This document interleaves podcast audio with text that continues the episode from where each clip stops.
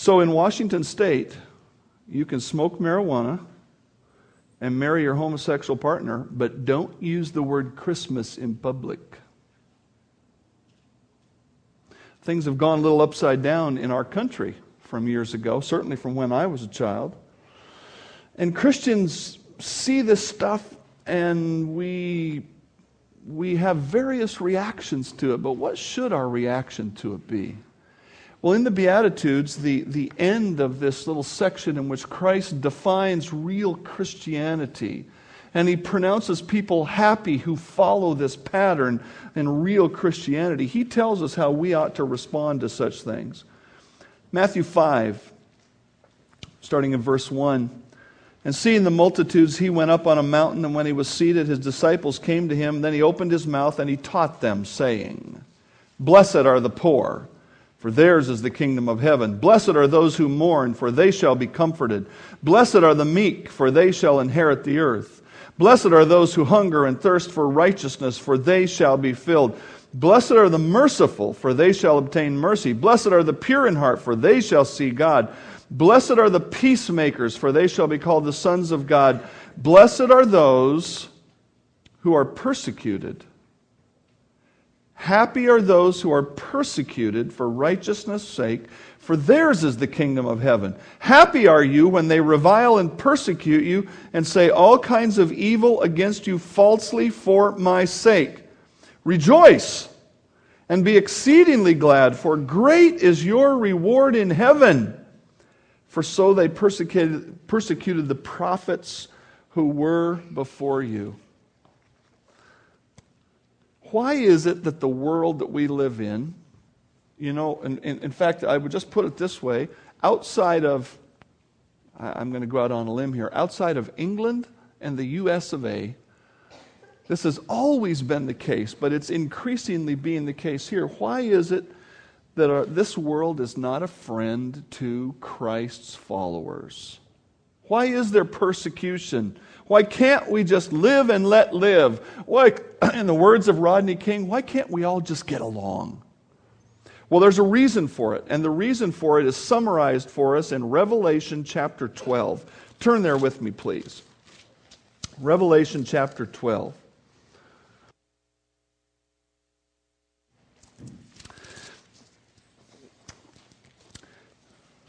In Revelation 12, we have a passage of Scripture that, uh, that is a, a, challenging one to understand and yet uh, perhaps simpler than it appears on the surface.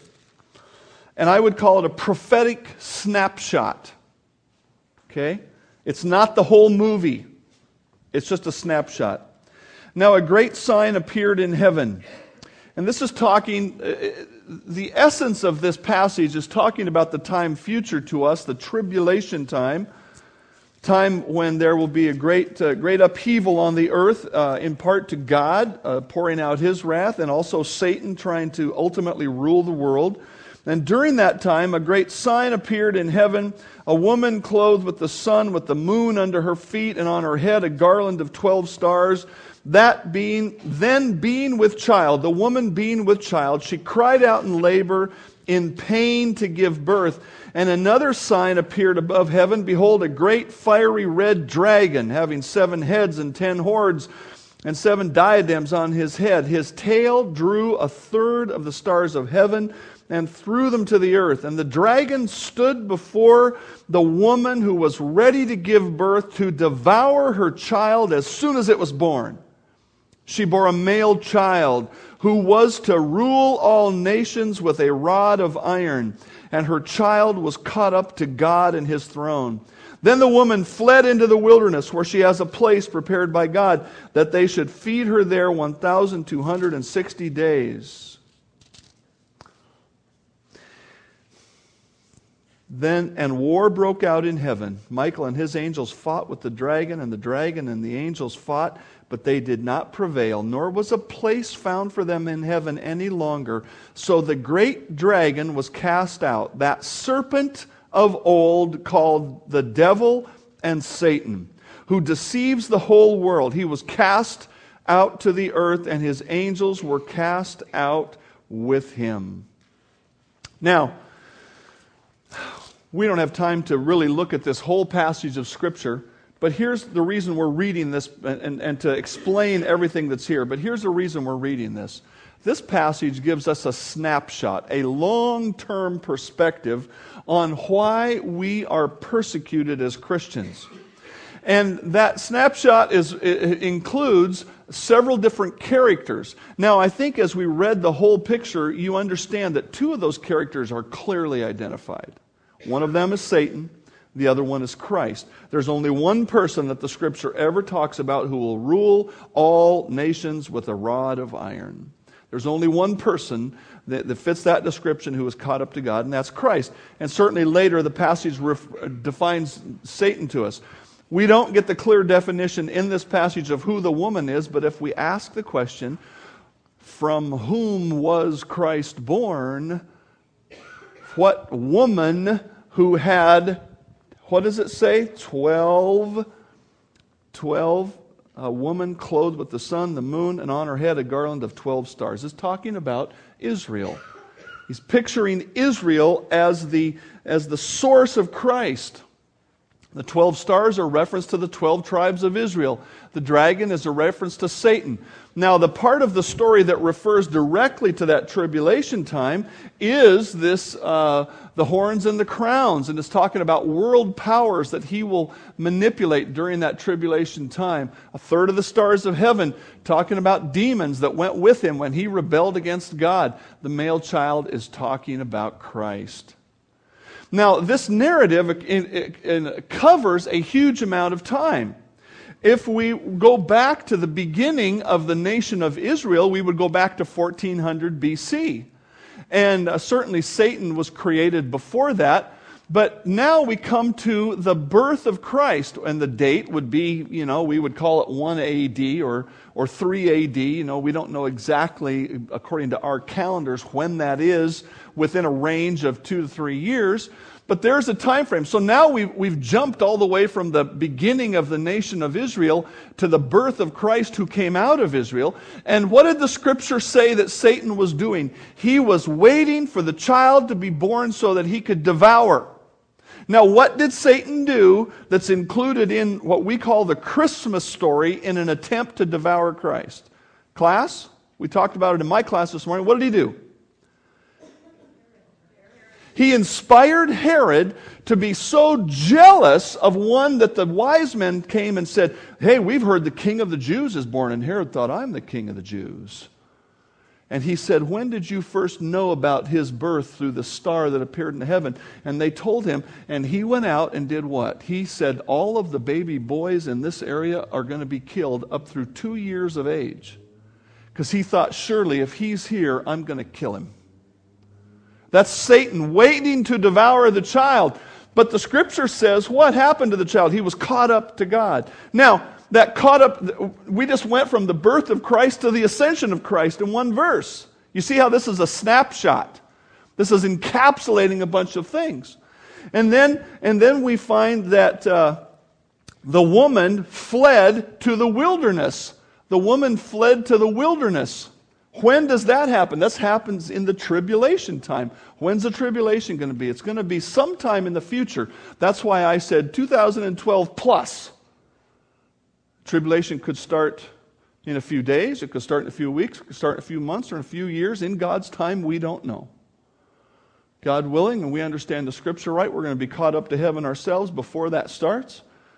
And there's going to be a terrible time. And Israel is going to be the focus of God's work in the sense that Israel will have a wholesale a revival and a turning to God. And at the same time, Satan is going to try to eradicate them. And there's going to be horrible times on the earth. And then this, this thing goes all the way to the coronation. We, we, uh, but down in verse 10.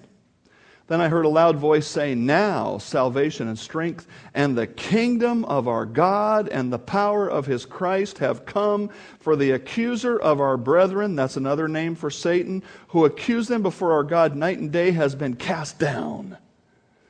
And they overcame him by the blood of the Lamb. Therefore rejoice, O heavens. Now, I call this a prophetic snapshot. It goes all the way from AD 1400 to, some, to the end of the tribulation. Here's the point, and here's the thing I want you to grasp Satan is doing everything he can to oppose Christ.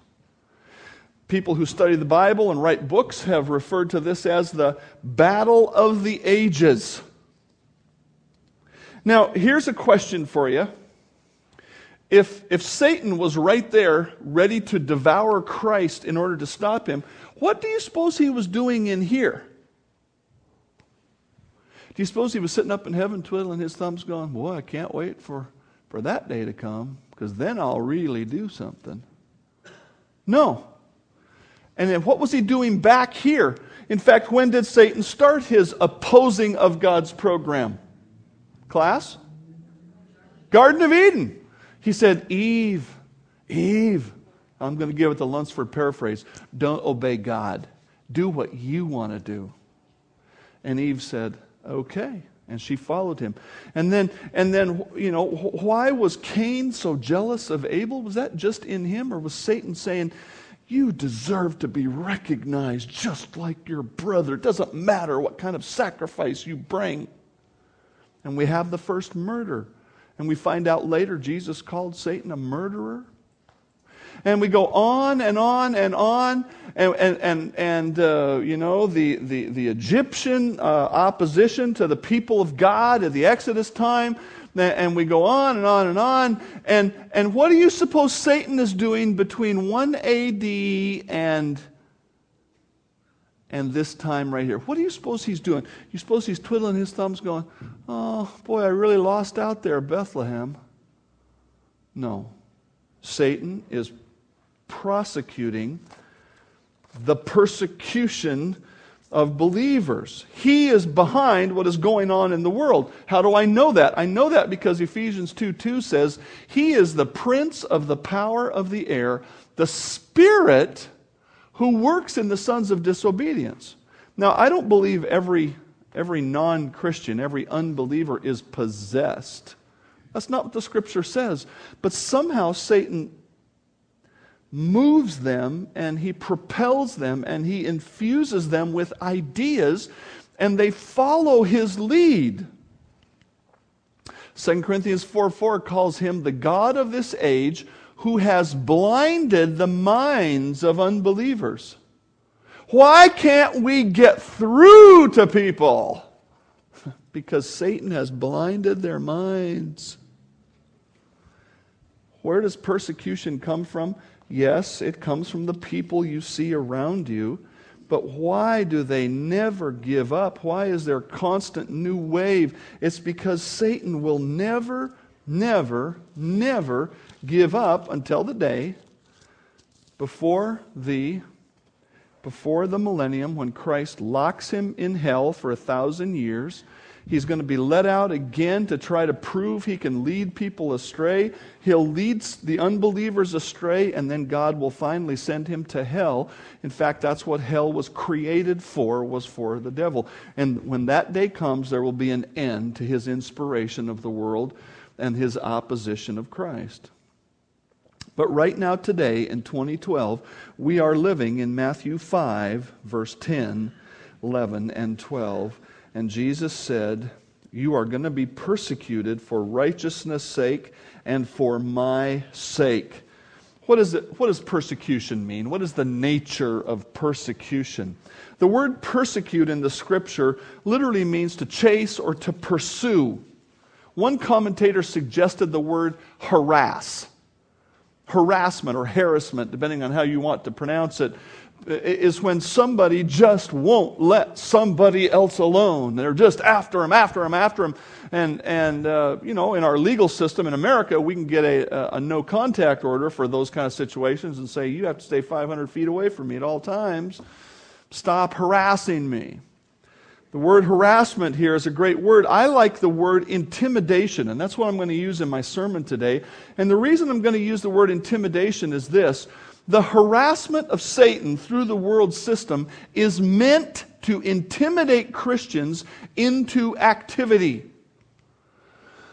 And I've defined persecution this way persecution is any kind of opposition to the Word of Christ, the body of Christ, the ministry of Christ, on account of the person of Christ. Any kind of opposition to the Word of Christ, the body of Christ, the ministry of Christ, on account of the person of Christ. Uh, we, uh, you know, if people oppose Christ, they aren't necessarily going to come to us and say, I don't like Christ, therefore I'm going to give you a hard time. But we have to understand that is what's ultimately going on. And what is the form that that takes? What is the form that that persecution takes? Well, first of all, it takes the form of physical intimidation. And that started with uh, the person of Christ. We'll look at a scripture about that in, in a minute. But do you remember uh, uh, Linus and uh, Lucy in the Charlie Brown Christmas special? One of the greatest TV shows of all time, if you don't know that. Way back in the days before videos and VCRs, when that, that, that thing showed one time at Christmas, and then we had to wait for 12 more months to see it again, and couldn't wait for it to come. Great scene in this where Lucy says to Linus, I want you to learn these, these lines for the Christmas play. I want you to memorize these lines. And he says, I can't memorize these lines. Give me one good reason why I should memorize these lines. And she goes, I'll give you one good reason. I'll give you five good reasons. One, two, three, four, five. And he says, Those are good reasons. the threat of physical harm is a powerful intimidator. The Pharisees are a prime example of this kind of persecution.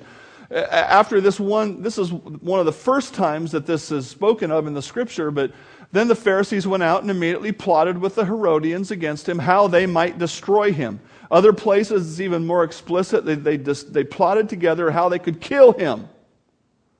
And Jesus knew about this. And there were times when they were coming to get him, and the scripture says Jesus knew what they were going to do, and he went out through the crowd.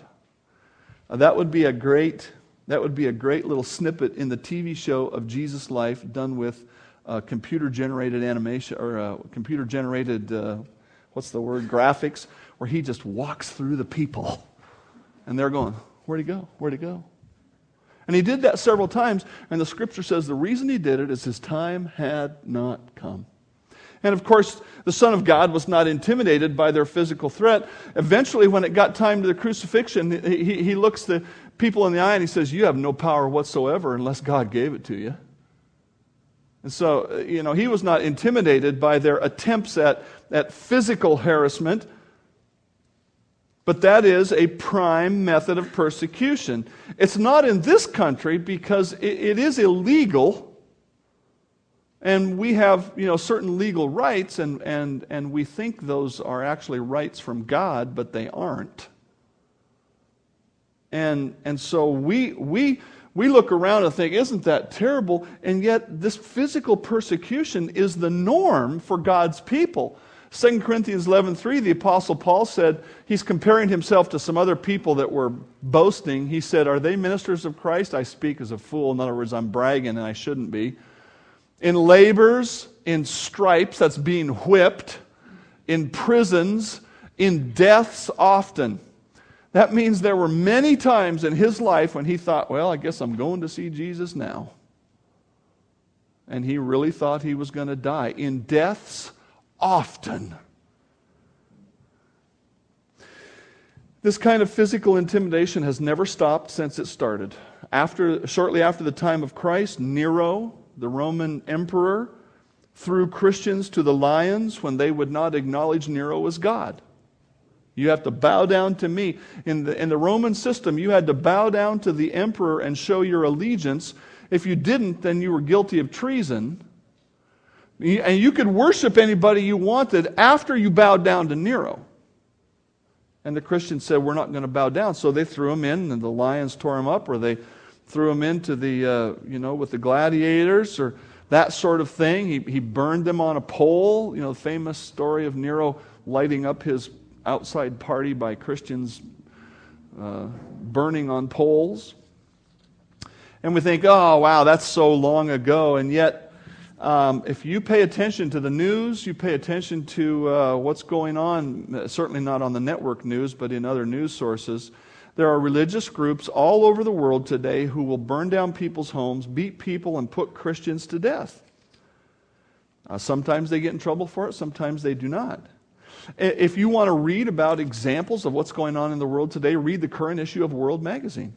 Uh, every year they give an award called the Daniel of the Year, a person who's willing to stand up um, for God. And this year they're giving it to, uh, to China's outspoken imprisoned Christians. And they also talk, though, about other countries and other places where um, physical intimidation is an ongoing challenge to Christians. For us, the second kind of uh, intimidation is probably the most common, and, and I've chosen to call it social intimidation. And, uh, and it went on in the time of Christ as well. Um, you remember the story where Jesus healed a blind man, and he was actually a young adult, but his parents were brought in because the Pharisees were mad that Jesus had healed this man on, on the Sabbath. And so they're trying to find a way to accuse him so they can kill him. And so they brought his parents in. And uh, the Pharisees, uh, the accusers of Christ, ask the parents, saying, Is this your son who you say was born blind? How then does he now see? They wanted them to say, Well, Jesus healed him. But look how intimidated they were. His parents answered them said, We know that it's our son, and we know he was born blind, but by what means he now sees, we do not know or who opened his eyes that we, we do not know. He is of age, ask him, he will speak for himself. Why? His parents said these things because they feared the Jews, for the Jews had agreed that if anyone confessed that Jesus was the Christ, he would be put out of the synagogue. What does it mean to be put out of the synagogue? It means to be ostracized from your local Jewish community as a Jewish person. Um, it would be similar today to to living in a small community, and the community says, We're not going to fellowship with you anymore. You're out of here. Social intimidation. And these people caved. Satan inspired the Pharisees to press on people, and these people said, I'm not going up against that. Social intimidation. If you live the way Christ has asked you to live, you likely will not be part of the social elite, whether it's in high school or college or society, because you are not going to do the kinds of things that the social elite wants to do. And if you just say, no, uh, no, thank you, and turn the other way, they're going to say, What's the matter? Can't handle it?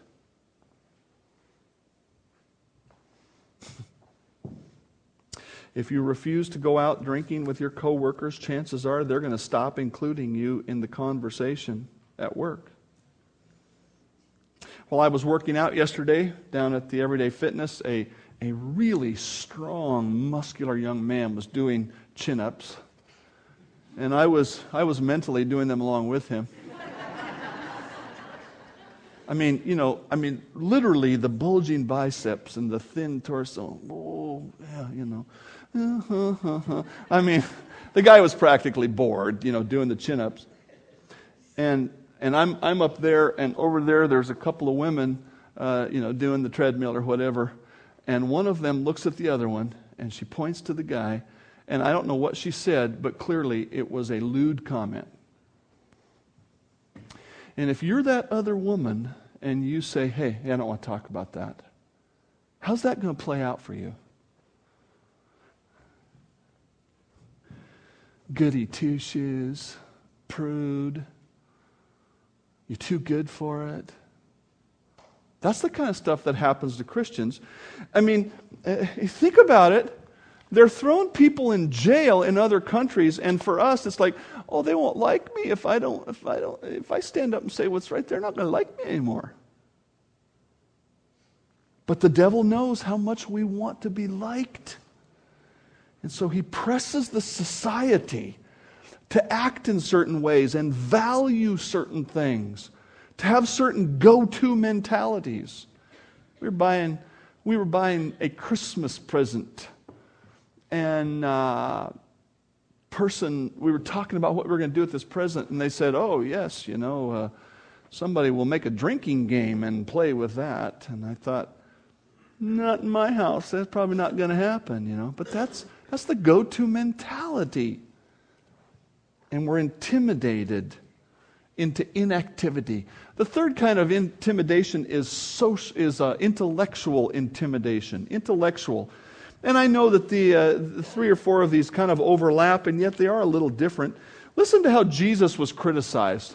When the Sabbath had come, he began to teach in the synagogue, and many hearing him were astonished, saying, Where did this man get these things? And what wisdom is this which is given to him, that such mighty works are performed by his hands? Is this not the carpenter, the son of Mary, and the brother of James, Joseph, Judas, and Simon? And are not his sisters here with us? And they were offended at him. You know why they were offended? Because he didn't have a PhD. He didn't have a big college degree, uh, uh, you know, from the school of Gamaliel like the Apostle Paul did. And of course, the Apostle Paul had the degree from the school of Gamaliel, and how they treat him, not that well either. But here it's an excuse to reject him. And they said, Where did this guy get all this stuff that he's teaching? Who does he think he is? There's his brothers and his sisters. He's just one of us. And he's standing up here saying this stuff? Who do you think you are, Christian, to talk about human nature? Do you have a PhD in psychology? Do you have some intellectual basis upon which you can stand up and say, this is what's going on with people? Another day that I was working out this week, it was just me and another fella in there, and we got talking about these, uh, these shootings back east. And this fella said, Boy, how are you going to keep people from doing that kind of stuff? I said, Well, there is a solution, but a lot of people don't want it. And he did not track with me at all. Not at all. And he talked about something, and I said, Well, I think people have to get a relationship with Jesus Christ and get their life changed. Yeah, yeah, yeah, yeah. You know, you go out and talk that way, I mean, uh, people are going to say, You don't know anything. What are you talking about? Religion is not going to change anything. You're stupid. Who are you to say some other religion is wrong and yours is right? Can you prove God exists? How do you know the Bible is the Word of God? And so on and so on. And the Christian who is unprepared and immature is scared and stops speaking. And Satan marks a victory on his chalkboard intellectual intimidation. Spiritual intimidation. Uh, certainly, it overlaps with the previous two, but uh, you know, I think it sounds like this. And, and they, they said to him, to Jesus, If you are the Son of God, throw yourself down. Or, excuse me, this is Satan, not they, it's him. Satan is tempting Christ. And he says, uh, he took him up to a very high place. He says, Now, if you're really the Son of God, you throw yourself off here and fall on the ground. He will give his angels charge of you. That's what it says in the scripture. And in their hands they shall bear you up, lest you dash your foot against a stone. Let me put this in modern terms. If God is so good, why does he let bad things happen? See, he's saying, look, if God really is good, you can do anything and he's going to have to take care of you. And so today, there are many people asking that question after the terrible shootings in, in, in the Northeast, but not just there, shooting in, at the mall in Portland. And I think there was a third one this week somewhere else as well. And saying, why does a good God let those things happen? Where do those questions come from? Those questions come from Satan because he wants to plant doubts in our minds like he planted doubts in Eve's mind. Is God really that good, Eve? Would he set you up for this? How could a God of love send people to hell? Why would a good God create people with sexual desires? Then then he would say they're sinful if they live them out. I would just give you a brief answer on the why would a good God let bad things happen. And the answer is this Would you have preferred that God created us as robots with no ability to choose? He could have done that. But He created Adam and Eve with an ability to choose right and wrong, uh, choose obedience and disobedience, and He placed them in a perfect world, a perfect environment, and they had a perfect relationship. And God said, Now, make the right choice.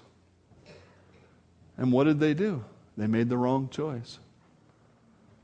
Now, if God had said, You don't get to choose, you just have to do everything I say, would that have been better? Uh, most of those people who are asking those skeptical questions would not think so because they value their freedom to do what they want to do more than anything. God has allowed mankind to make choices. And ever since the first two people made the wrong choices, we are born with a sin nature, and we freely choose to sin, as that young man did at the Sandy Hook Elementary School. But when Satan presses us with this kind of spiritual intimidation, Christians like to take their toys and go home and say, Oh, I'm not going to go out there. I'm not going to talk about the Lord because I can't answer all these questions perfectly. You know, when God had that interaction with Job, Job never knew why those things happened. He never knew. God never said, Job, here's the deal. Satan came up and challenged me. He never told him. You know what he said to him? He said, I'm God and you're not. That is not the answer the world wants to hear. But those of us who have accepted Christ and have believed in God, we submit ourselves to God and we follow no matter what.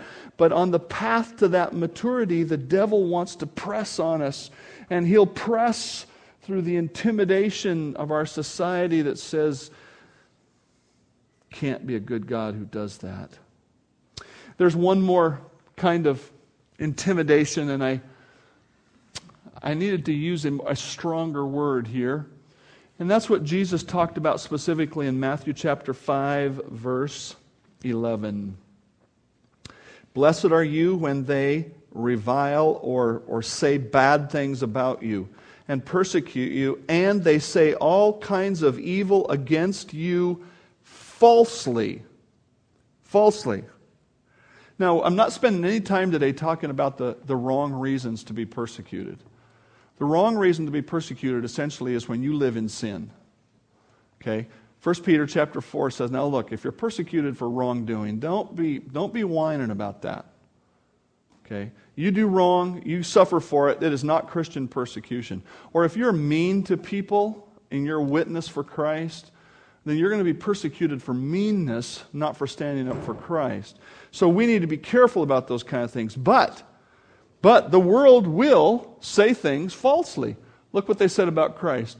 Now, when the Pharisees heard it, they said, This fellow, talking about Jesus, does not cast out demons except by Beelzebub, the ruler of the demons. They said Christ has power to cast out demons, but he only does it because he's working with the devil.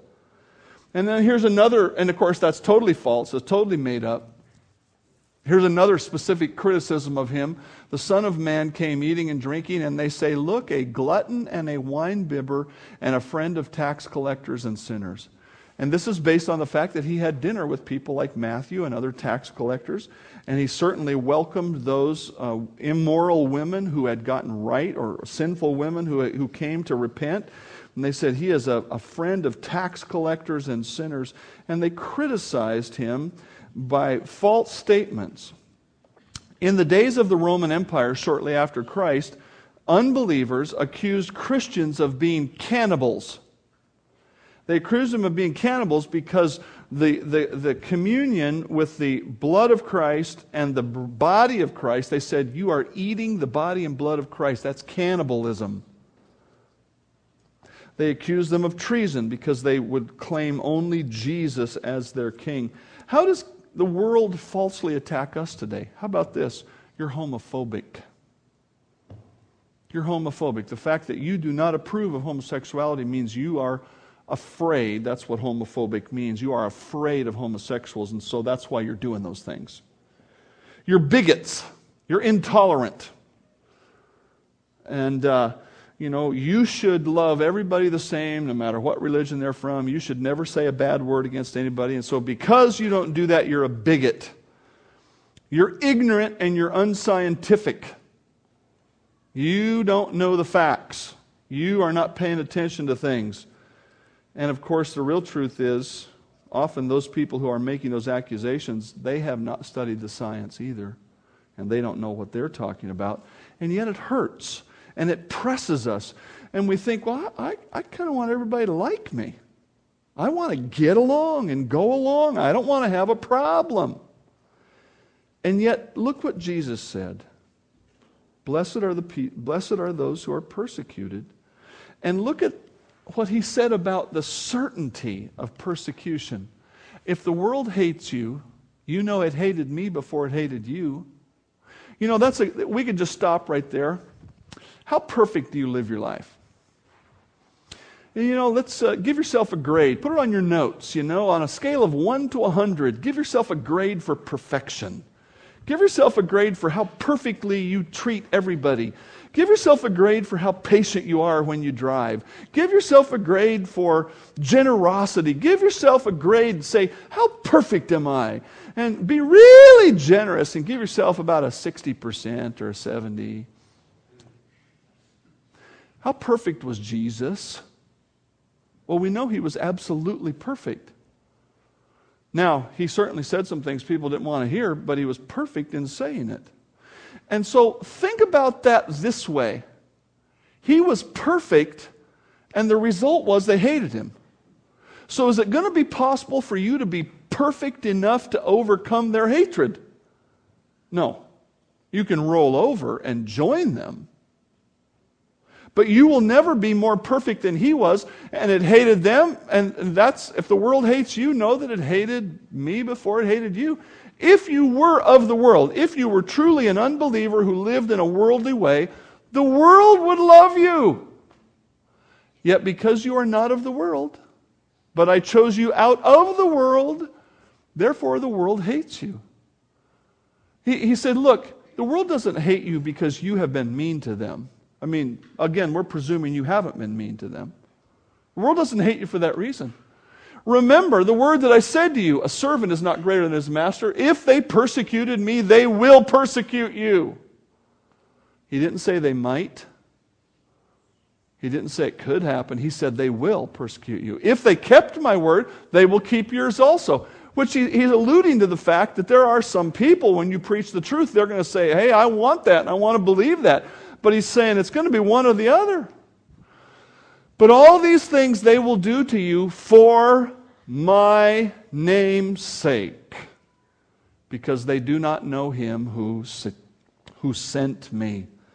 Persecution is certain. The Apostle Paul summarized it this way All who desire to live godly in Christ Jesus will suffer persecution. Now, uh, as I mentioned earlier, in our country, we have uh, certain legal protections. We have the Constitution, the Bill of Rights, and so on.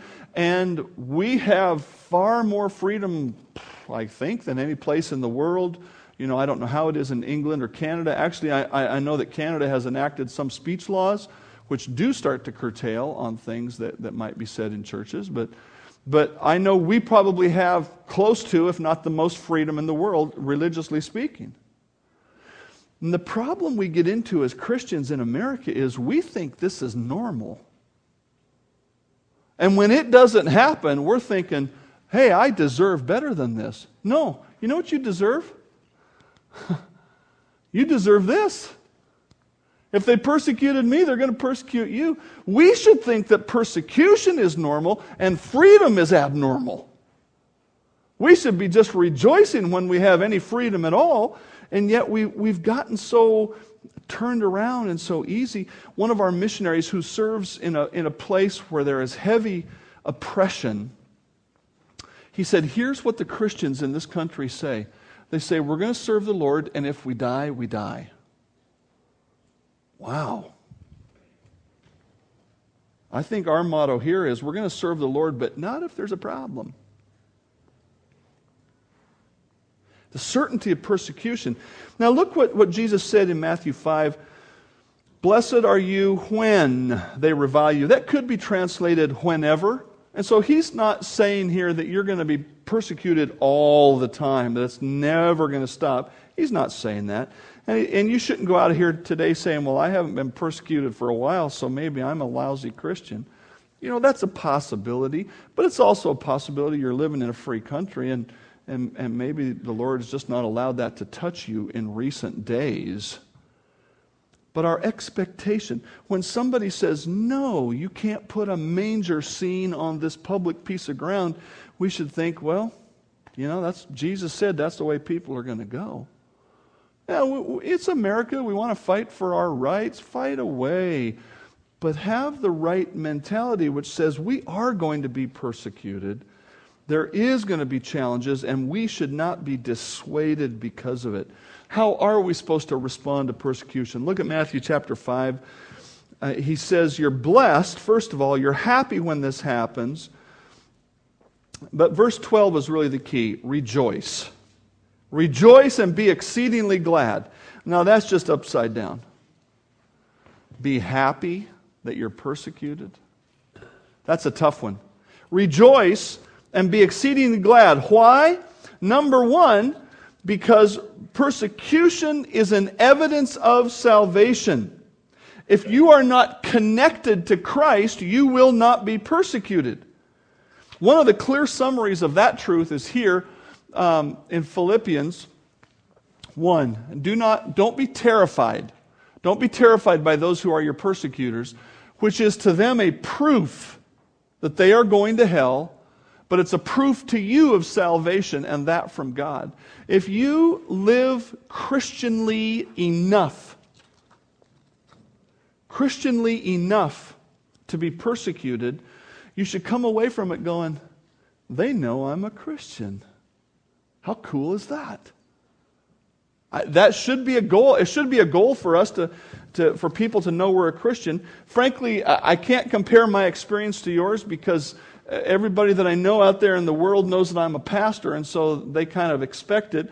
I, you know, I can't, I can't be incognito. Um, I try to do that sometimes when I meet people just so I can kind of sneak in the back door when they aren't looking, you know.